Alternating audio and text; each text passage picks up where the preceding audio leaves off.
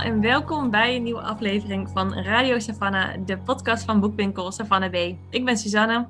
Ik ben Lola. En Savannah B is een onafhankelijke boekwinkel in het centrum van Utrecht. Wij zijn gespecialiseerd in feministische literatuur. Voor ons wil dat zoveel zeggen als literatuur op het snijvlak van gender, queerness en postcolonial. En wij zitten met deze aflevering midden in de niet-boekenweek van 2021. Yay, het voorwoord van de boekenweek. Waarin we uh, geen boekenweekgeschenken uitdelen en geen real-life activiteiten organiseren en er geen boekenbal is, maar waarin we wel boeken lezen. En Zeker. kopen hopelijk ook. En uh, verspreiden hoe leuk Nederlandse literatuur is. Ja, en je merkt toch wel dat ook al is het niet echt boekenweek en kunnen we ook niks doen en is het nog steeds allemaal jammer en daar zitten we blij nog allemaal in. Maar het, het, leeft toch wel een beetje. Dat is wel leuk om te zien. Dat de boekenweek toch, zelfs als het niet echt een boekenweek is en ook virtueel is, dat we toch allemaal lekker in gesprek zijn over boeken, dat we elkaar weten te vinden, dat we mooie titels uitzoeken, dat we vergeten pareltjes onder de aandacht brengen. Dat geeft wel weer een leuke energie. Het is toch wel echt een traditie ook, hè?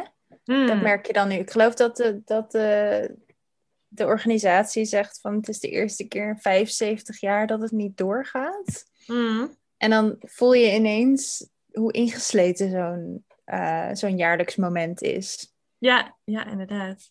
Maar ik vind het wel heel leuk. Eigenlijk hebben we nu dus twee boekenweken dit jaar. Ja, inderdaad. Ja, dit voorwoord is, is de warming-up, waarin we gewoon wel alsnog van alles doen. En dan doen we in, uh, in de zomer de real deal, hopelijk. Ja, en we hebben afgelopen week ook een aantal mooie evenementen allemaal mogen organiseren en mogen deelnemen.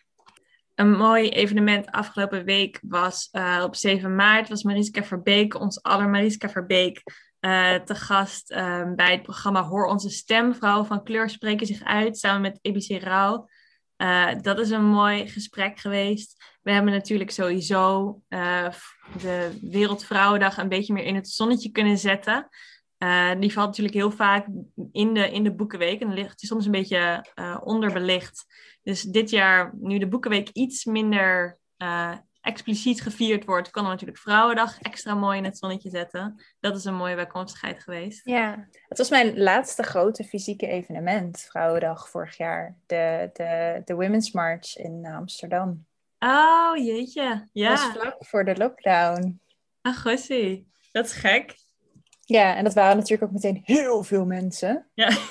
dus het ging even uh, leven van uiterste, maar uh, ja. Gek, hè? Ja, gek, ja. Ja, wel mooi dat dit jaar toch ook weer gewoon een um, Women's March geweest is. Voor zover dat kon. Ja, ja. En uh, wat gebeurt er allemaal nog meer in de winkel? Ah, wat er gebeurt in de winkel, wat misschien de grootste verandering is geweest. Er zijn weer heuse klanten in de winkel. en het is zo heerlijk. Het was natuurlijk al hartstikke mooi, omdat we sinds een paar weken al een afhaalpunt mochten hebben. Dus als je nu je boeken bij ons bestelt, dan kan je ze bij ons opkomen halen op een tijdstip wat wij aangeven. En dat is al heerlijk. Um, dat was al hartstikke mooi, dat we de mensen weer even in de ogen konden kijken. Al was het maar voor die paar minuutjes dat ze voor de deur, zonder te verkleumen, toen nog. um, maar nu mogen we sinds kort, sinds 3 maart, mogen wij ook weer um, op afspraak mag je komen winkelen. Dus je moet wel even een afspraak maken. Je vindt alle informatie op onze websites en de socials. Uh, en dan kan je plannen, inplannen, dat je tussen de 10 en 30 minuten bij ons langs kan komen. Dan kan je weer even lekker snuffelen, dan kan je de boeken oppakken, dan kan je praten met een echte boekverkoper die heel graag met je meedenkt en heel erg ernaar uitkijkt dat je er weer een keer in de winkel staat. Het is heerlijk om weer even die switch te maken naar Savannah ben je niet alleen maar als een magazijn voor boeken voordat ze via de webshop worden verkocht, maar ook echt als een bron van inspiratie, als een begin van gesprek, als een plek van ontmoeting. Um, dat is heerlijk om dat weer een klein beetje, al is maar een klein beetje, weer terug te mogen ja. krijgen. Ja, en het had ook echt wel, ik weet niet, uh, allerliefste luisteraars, of jullie dat hebben meegekregen, maar de winkel zag er ook echt uit als een magazijn. Normaal doet iedereen natuurlijk heel erg hun best om het een beetje mooi neer te zetten allemaal. En zorgen dat de titels gewoon en de omslagen en alles de boeken er op hun best uitkomen. En dat, ja, dat was gewoon echt niet zo. Het was puur functionaliteit, stapels overal. En, en uh, het was niet ja, inspirerend per se. Op dezelfde manier. Het was wel ontzettend overzichtelijk. En elke titel was opeens zo goed te vinden. het is heel functioneel. Het was heel functioneel. Alfabetisering klopte het op de letter nauwkeurig. Dat was ook wel wat waard. Maar dat geef ik graag op voor een beetje meer sfeer en een welkome ontvangst voor de mooie klanten. Ja, ja. Ik, heb, ik ga ook nog. Ik weet nog niet wanneer, maar ik ga ook nog. Ja. Winkelen. Kom langs. Ja. Zin in. Echt heel leuk dat het weer kan. Ja, en als je dus langs wil komen, lieve klant, um, kijk even op de website voor de informatie. Je kan je gewoon inschrijven zelf via ons systeem. En dan uh, ben je welkom in de winkel weer. Hoera! Yay!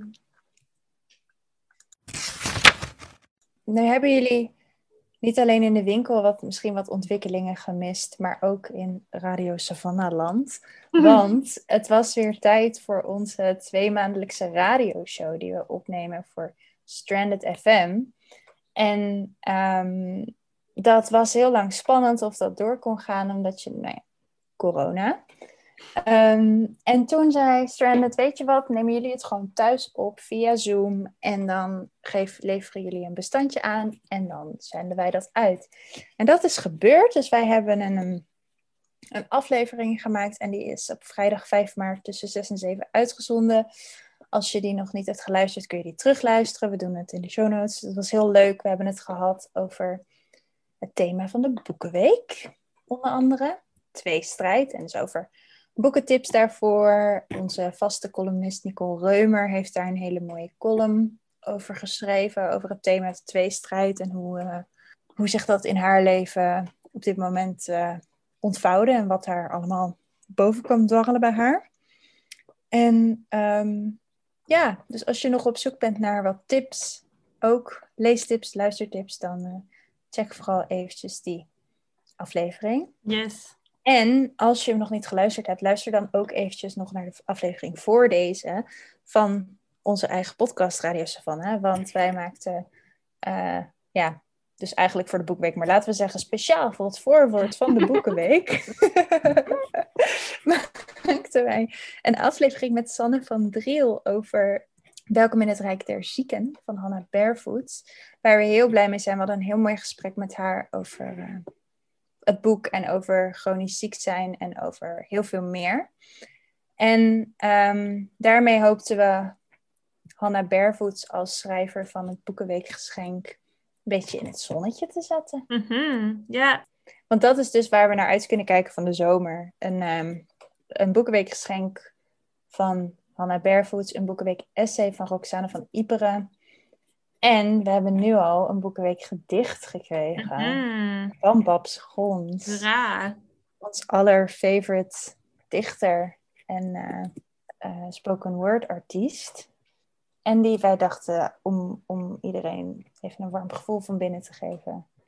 En even wat poëzie te laten horen, wat misschien uh, voor sommigen wat minder vaak gebeurt in deze tijden dan normaal. Knallen we het gedicht er gewoon even in.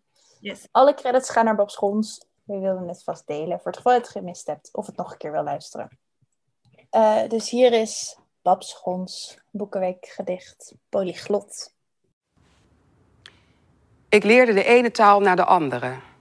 Die van de nette kleren die iets van je huid compenseren, van de woorden verzorgd tot in de puntjes die je iets lijken te vergeven. De taal van opgeheven hoofd en rechte rug en net doen alsof niemand je kan raken. De taal van wie denkt ze wel niet dat ze is, wie denk ik wel niet dat ik ben. De taal van hou van mij, ondanks dit lichaam.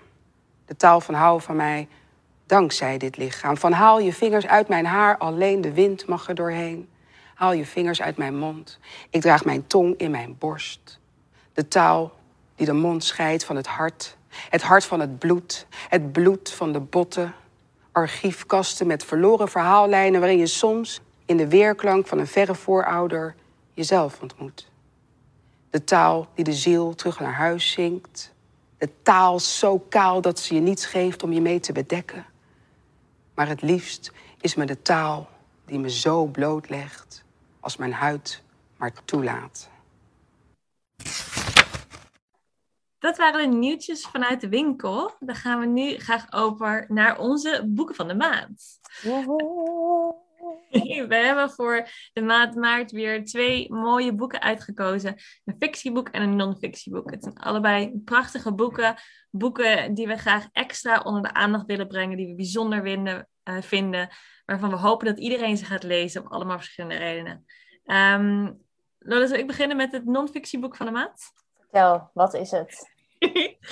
Tromgeroffel. Het non-fictieboek van de maand is White Tears, Black Scars van Ruby Hamad. Nog niet beschikbaar in vertaling helaas, maar wel gewoon in het Engels te krijgen bij je favoriete boekhandels van de B. White Tears, Black Scars is uh, een boek van Ruby Hamad. En Ruby Hamad is een uh, PhD kandidaat en schrijver, um, veel uh, actief in het publieke debat, schrijft voor allemaal verschillende soorten kranten en online platforms. Ruby Habat was geboren in Libanon, maar woont al heel lang in Australië. Um, haar onderzoek uh, is in het veld van media studies en postcolonial theory. En in dit boek brengt ze dat eigenlijk heel mooi samen. Um, ze schrijft dus een boek over white tears. En white tears is op zich een turn of phrase of een uitdrukking die ik zelf met name ken een beetje uit de meer humoristische sfeer. Internet memes. Ja, wordt een beetje gebruikt om uh, grapjes te maken over white fragility of momenten waarop witte mensen, met name witte vrouwen, uh, soms overdreven of buitenproportioneel emotioneel reageren op iets wat zij zien als uh, omgekeerde discriminatie of een of andere manier waarop witte mensen zich beperkt voelen in hun uitingen of succes of privilege. Maar Ruby Hamad neemt die uitdrukking eigenlijk heel serieus in dit boek. En ze gaat verkennen waarom die white tears eigenlijk werken en wat voor structuren daaronder verscholen liggen. En dat levert een heel interessant en heel veelzijdig boek op. En de belangrijkste claim, denk ik, uit dit boek is dat Hamad aantoont um, hoe witte vrouwen via die white tears eigenlijk uh, eeuwenlang hebben bijgedragen en nog steeds bijdragen aan um, het onderbouwen en ondersteunen van white supremacy, van witte suprematie. En um, dat, dat doet ze op allemaal verschillende manieren. Ze, neemt, ze woont dus zelf in Australië en ze gebruikt dus ook veel voorbeelden uit de Australische context en met name ook uit de Australische geschiedenis. Um, ze heeft heel veel voorbeelden van wat zij maternal colonialism noemt. Dus manieren waarop witte vrouwen misschien niet aan de frontlinie stonden van het kolonialisme en daar misschien niet de eerste beslissingen maakten en de hoogste pet droegen, um, maar waarop witte vrouwen eigenlijk vanuit zeg maar, de, de bijrijderspositie enorm hebben bijgedragen aan dat koloniale systeem dat er wordt uitgebouwd.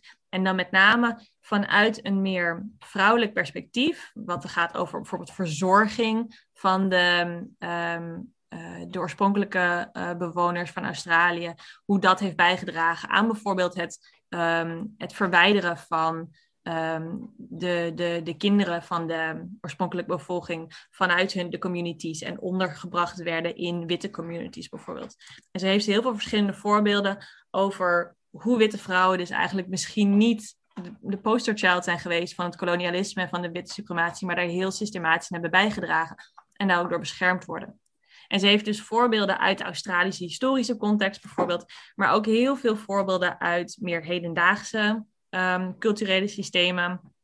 Uh, heel veel uit populaire cultuur, uit de Hunger Games, van uh, Alexandria Ocasio-Cortez, van de, de, de, de barbecue Vic, uh, Becky video van de, de witte vrouw die het idee had um, om de, de politie in tranen op te bellen toen haar zwarte buren naar haar idee te luidruchtig en agressief aan het barbecuen waren. Dus ze heeft voorbeelden van over de hele wereld, door de hele geschiedenis heen. En ze weet het allemaal heel mooi aan elkaar te verbinden. En al die verschillende anekdotes, bijna een soort, um, bijna een soort oral history uh, manier. Al die verschillende anekdotes en verhalen in elkaar te binden. Om dus uit te kunnen pluizen van waarom dat idee van witte tranen, van white tears. Waarom dat nog steeds um, zo'n um, succesvolle manier is voor witte vrouwen uh, om uh, zichzelf te beschermen en om witte suprematie te onderbouwen.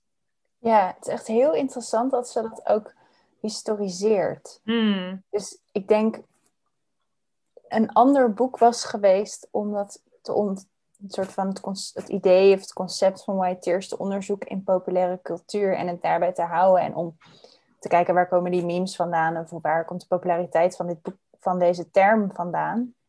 En dat is op zich ook een boeiend boek, maar ik denk door het ook uh, door te laten zien hoe ingebed het is in het koloniale systeem, in het koloniale verleden, geeft het ook zo'n term meer ja, kracht of zo. Laat het gewoon zien van we zitten in een, nog steeds in hetzelfde systeem. Het ziet er iets anders uit, maar eigenlijk gebeuren er nog steeds uh, hele vergelijkbare dingen.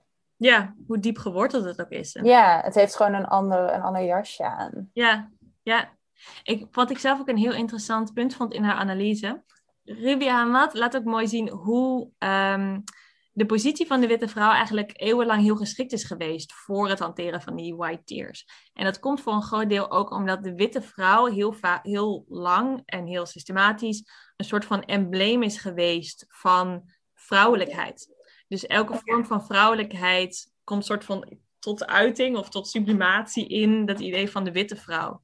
En omdat de witte vrouw dat beeld dan deels kan, kan uitdragen en kan bewonen, kan ze heel makkelijk uh, dat uh, damsel in distress verhaal, zeg maar, uh, omzetten in een damsel in defense. Um, dus hoe witte vrouwen um, gebruik kunnen maken van hun ultieme vrouwelijkheid, zeg maar, om een beroep te doen op witte mannen om hen te beschermen. Dus je kan heel makkelijk zich soort van terugtrekken in die kwetsbaarheid en in die fragiliteit van de witte vrouw, uh, waardoor witte mannen zich geroepen voelen om hen te beschermen. Het is ook interessant wat Ruby Hamad uitlegt, is dat witte tranen niet werken tegen witte mannen. Het werkt alleen tegen mannen en vrouwen van kleur of personen van kleur in het algemeen voorbeeld uh, dat Ruby Hamad geeft um, is de, uh, de, de case van uh, Kavanaugh. Die ook door Christine Blasey Ford um, aangeklaagd werd op, vanwege seksueel misbruik. En daar ook, daarbij ook tranen en emoties inzetten. Maar wanneer die op een witte man gericht zijn, is dat vaak veel minder effectief. Omdat de witte man zichzelf niet ziet of niet wil herkennen. Um, en zich daardoor ook niet geroepen voelt om die specifieke witte vrouw met die aanklacht uh, te horen en te beschermen. En zo zie je hoe uh, die witte tranen dus vrouwen toestaan om het beroep te doen op de hulp van witte mannen tegenover um, personen van kleur. En er zitten heel veel, uh, dus heel diep gewortelde systemen die daar um, aan ten grondslag liggen. En dat laat Ruby Amat in dit boek heel mooi zien. Ja, het doet me ook denken aan die extreemrechtse retoriek van uh, uh, we moeten onze vrouwen beschermen tegen de ander. Uh, daar, dat, dat is een beetje de. Dat is het, toch? Ja, zeker. Ja, ja, ja. En die, die, die kwetsbaarheid van die fragiele witte vrouw, die staat natuurlijk ook toe om bijvoorbeeld mannen van kleur, met name zwarte mannen, af te schilderen als sexually deviant of agressief. Um, ja, inderdaad, ja. Wat misschien leuk ook is om te benoemen, is dat um, Ruby Hamad schreef een paar jaar geleden, in 2018, um, ehm, een mooi artikel voor The Guardian. En dat heet How White Women Use Strategic Tears to Silence Women of Color. En dan denk je, hé, hey, dat lijkt een beetje waar het boek over gaat. En dat is ook zo'n beetje waar het boek over gaat. uh, in dat artikel begon ze eigenlijk al met bespreekbaar te maken dat idee van white tears en of we dat niet serieus kunnen gaan onderzoeken. En ze kregen op dat artikel toen heel veel uh, reactie via sociale media van heel veel vrouwen van kleur die zeiden, dit is precies wat ik in mijn dagelijks leven ook zo vaak meemaak op deze manieren. En zij is die verhalen dus ook um, gaan verzamelen, naast elkaar gaan zetten. En heel veel van die verhalen komen ook terug uh, in dit boek. Om inderdaad ook aan te tonen, Lola, weet jij al zei dat dit een historische ontwikkeling is met een lange geschiedenis, maar ook iets is wat vandaag de dag nog zo um, constant gebeurt, ook vandaag de dag. Dat is natuurlijk een, uh, een argument wat je, zeg maar, anno 2021 de hele tijd weer moet maken, omdat het argument van, ja, maar vroeger altijd op de loer ligt. Maar ze laat heel mooi zien hoe het zowel een historisch als een uh, tegenwoordig systeem is. Ja, super interessant.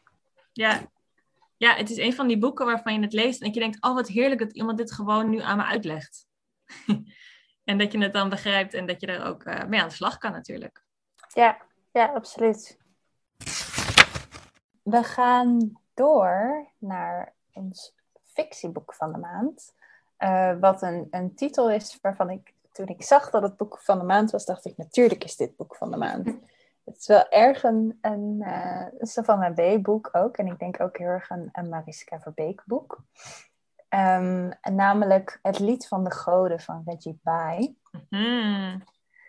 Voor wie Reggie Bai niet kent, uh, hij is onafhankelijk onderzoeker, historicus, schrijver. En hij is gespecialiseerd in de koloniale en postkoloniale geschiedenis en literatuur van toen Nederlands-Indië en nu Indonesië. Um, en die thematiek werkt eigenlijk in al zijn schrijfwerk, fictie non-fictie door. En die onderwerpen. Dus hij schreef onder andere De Ogen van Solo in 2005 en daarna de romans De Njai, Gebleekte Ziel en Het Kind met de Japanse Ogen. En in 2015 verscheen het non-fictiewerk Daar werd wat gruwelijks verricht. Dat gaat over de geschiedenis van de slavernij tijdens het Nederlandse koloniale bewind in Indonesië. Dit boek, Het Lied van de Goden, ligt eigenlijk in het verlengde van dat non-fictieboek. Dus mm. in Daar werd wat gruwelijks verricht, ging hij dus echt op onderzoek naar uh, hoe in naam van de VOC en in naam van Nederland uh, heel veel Indonesische mensen tot slaaf werden gemaakt en wat daar allemaal precies gebeurde. En in een interview uh, met OVT zei Reggie bij, ik was dat aan het doen, dat onderzoek, en ik miste gewoon de stem van de tot slaaf gemaakte mensen. En ik heb gezocht en gezocht naar een soort van document of een, of een vastleggen van die stem en het is er niet. Het is, hij heeft het niet gevonden. Misschien is het er wel, uh, never say never, maar hij heeft het in al zijn onderzoek niet gevonden. En hij dacht, oké, we missen dus gewoon heel veel stemmen. En, uh, stemmen die uh, genegeerd zijn in de geschiedenis, stemmen die verdwenen zijn, stemmen die, die, wiens verhalen eigenlijk niet terug te vinden zijn, die zijn verloren gemaakt. En dus ik ga zo'n stem maken. Ik ga deze mensen een stem geven. Mm maar ook luisteren naar van, goh, wat heb ik wel? Hij noemt in dat interview een aantal voorbeelden van het soort bronnen wat hij heeft gebruikt. En het feit dat hij daar dan ook al aandacht aan heeft besteed, dat is ook een vorm van horen en een soort van getuigen zijn van de ervaringen van de tot slaafgemaakte mensen mhm. destijds. Ehm, en nu is er dus het lied van de goden, uitgegeven bij Atlas Contact. En dat gaat over ehm, het speelt zich af in de 18e eeuw, dus de tijd van de VOC, wat, wat in je uh, standaard geschiedenisboekjes de hoogtijdagen van de VOC wordt genoemd. Is het lied van de goden gaat over Flora van Makassar. En zij uh, wordt als jong meisje geroofd en meegenomen naar uh, wat toen Batavia heette, nu Jakarta. En daar uh, wordt zij tot slaaf gemaakt en wordt zij in, eerste instantie van, van soort van gezin naar gezin, van huishouden naar huishouden uh, verplaatst. En op een gegeven moment komt zij in aanraking met een, een vrouw, een Nederlandse vrouw voor wie ze dan werkt. En die zegt, ik kan jou je vrijheid geven als je naar Amsterdam gaat. Of je blijft hier in gevangenschap. En dan gaat ze dus, Flora gaat naar Amsterdam was natuurlijk een leugen. Zij krijgt helemaal geen vrijheid in Amsterdam. En dan krijgt ze dus ook in Amsterdam te maken met de witte Nederlandse bevolking, die uh, haar natuurlijk ontzettend racistisch bejegent en discrimineert. En alle vormen van nou ja, fysiek, emotioneel, seksueel geweld die komen kijken uh, bij een leven als tot slaafgemaakte vrouw in die tijd. Mm. Um, en haar verhaal, zij aan het einde van haar leven besluit ze haar verhaal op te schrijven.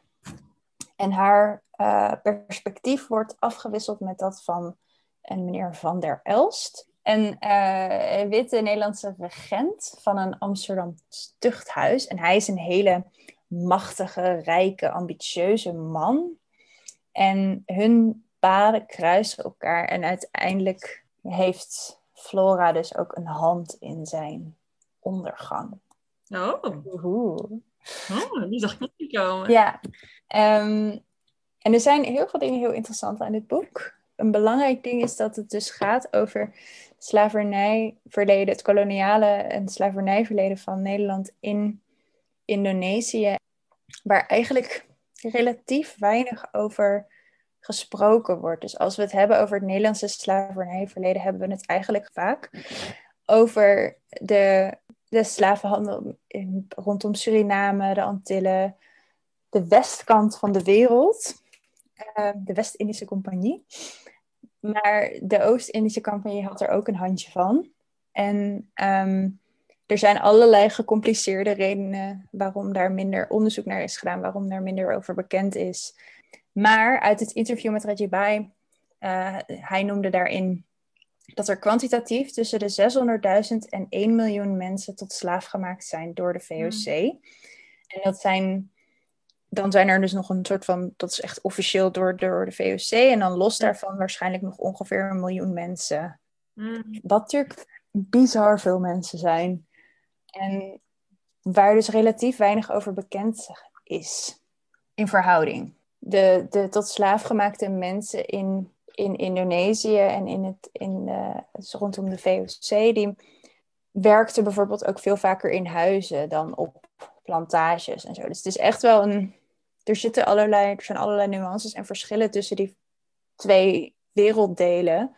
Maar in de kern is het natuurlijk hetzelfde systeem waar het op gestoeld is. En dat systeem wordt onderzocht ook in deze roman.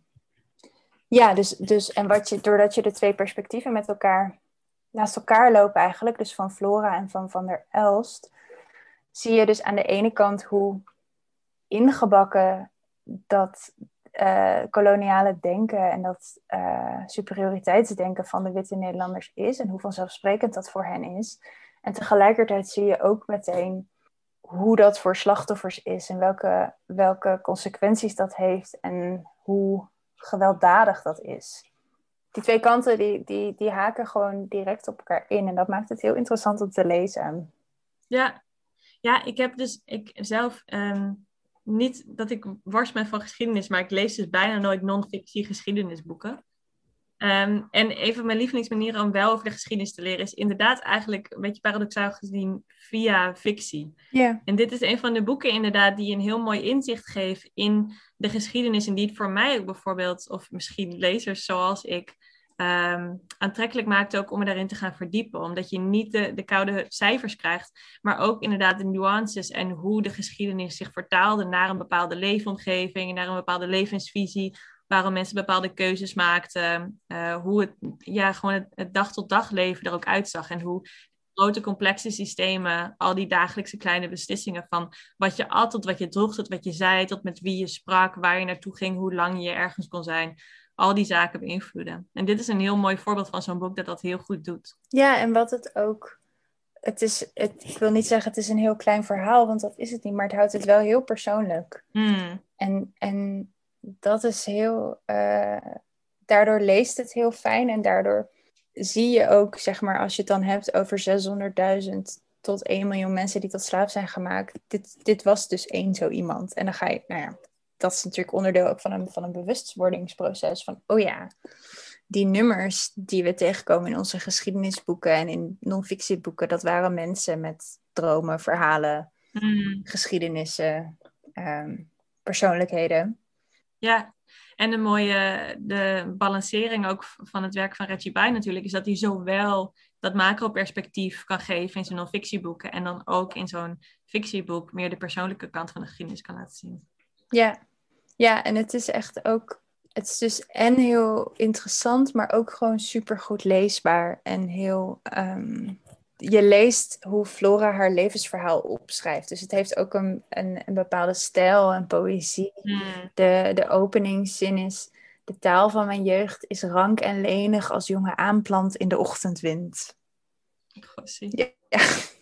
ja. mooi. Dus het is ook gewoon heel, heel mooi. En, en het gaat ook over de, de kracht van het opschrijven van een verhaal. En van het opschrijven van je eigen verhaal. Hmm. En het Ja. Eh, wat dus voor veel mensen niet mogelijk is geweest om het in hun eigen woorden en vanuit hun eigen perspectief delen van hun verhaal. Hoe, hoe waardevol dat is. En uiteindelijk heeft het dus ook wel echt real life consequenties in het boek. het deed me ook denken aan ehm, Lichter dan ik van Dido Michielsen, omdat uh, deels vanwege de setting, hoewel dat in een andere tijd zich speelt.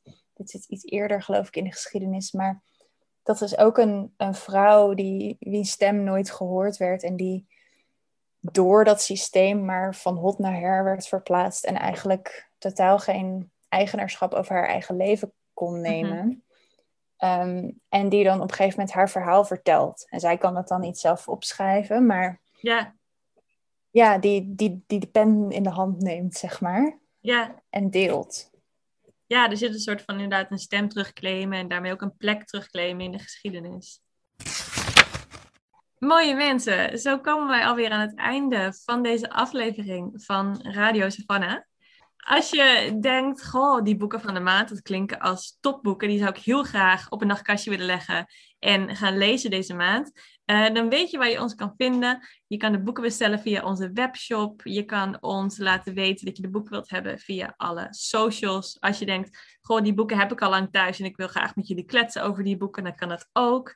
Gebruik hashtag Radio Savannah uh, op al onze socials. Uh, dan kunnen we kletsen over deze boeken of andere mooie boeken waarvan jij vindt dat ze boeken van de maand hadden moeten zijn. Boeken die jij aan het lezen bent, wat dan ook. Wij kletsen graag wat met jullie af. En wij bedanken natuurlijk, zoals altijd, Gooflux voor dat wij een deeltje van zijn nummer Joan mogen gebruiken als onze intro- en outro-muziek. Wij bedanken Rieke Blom voor het maken van ons logo.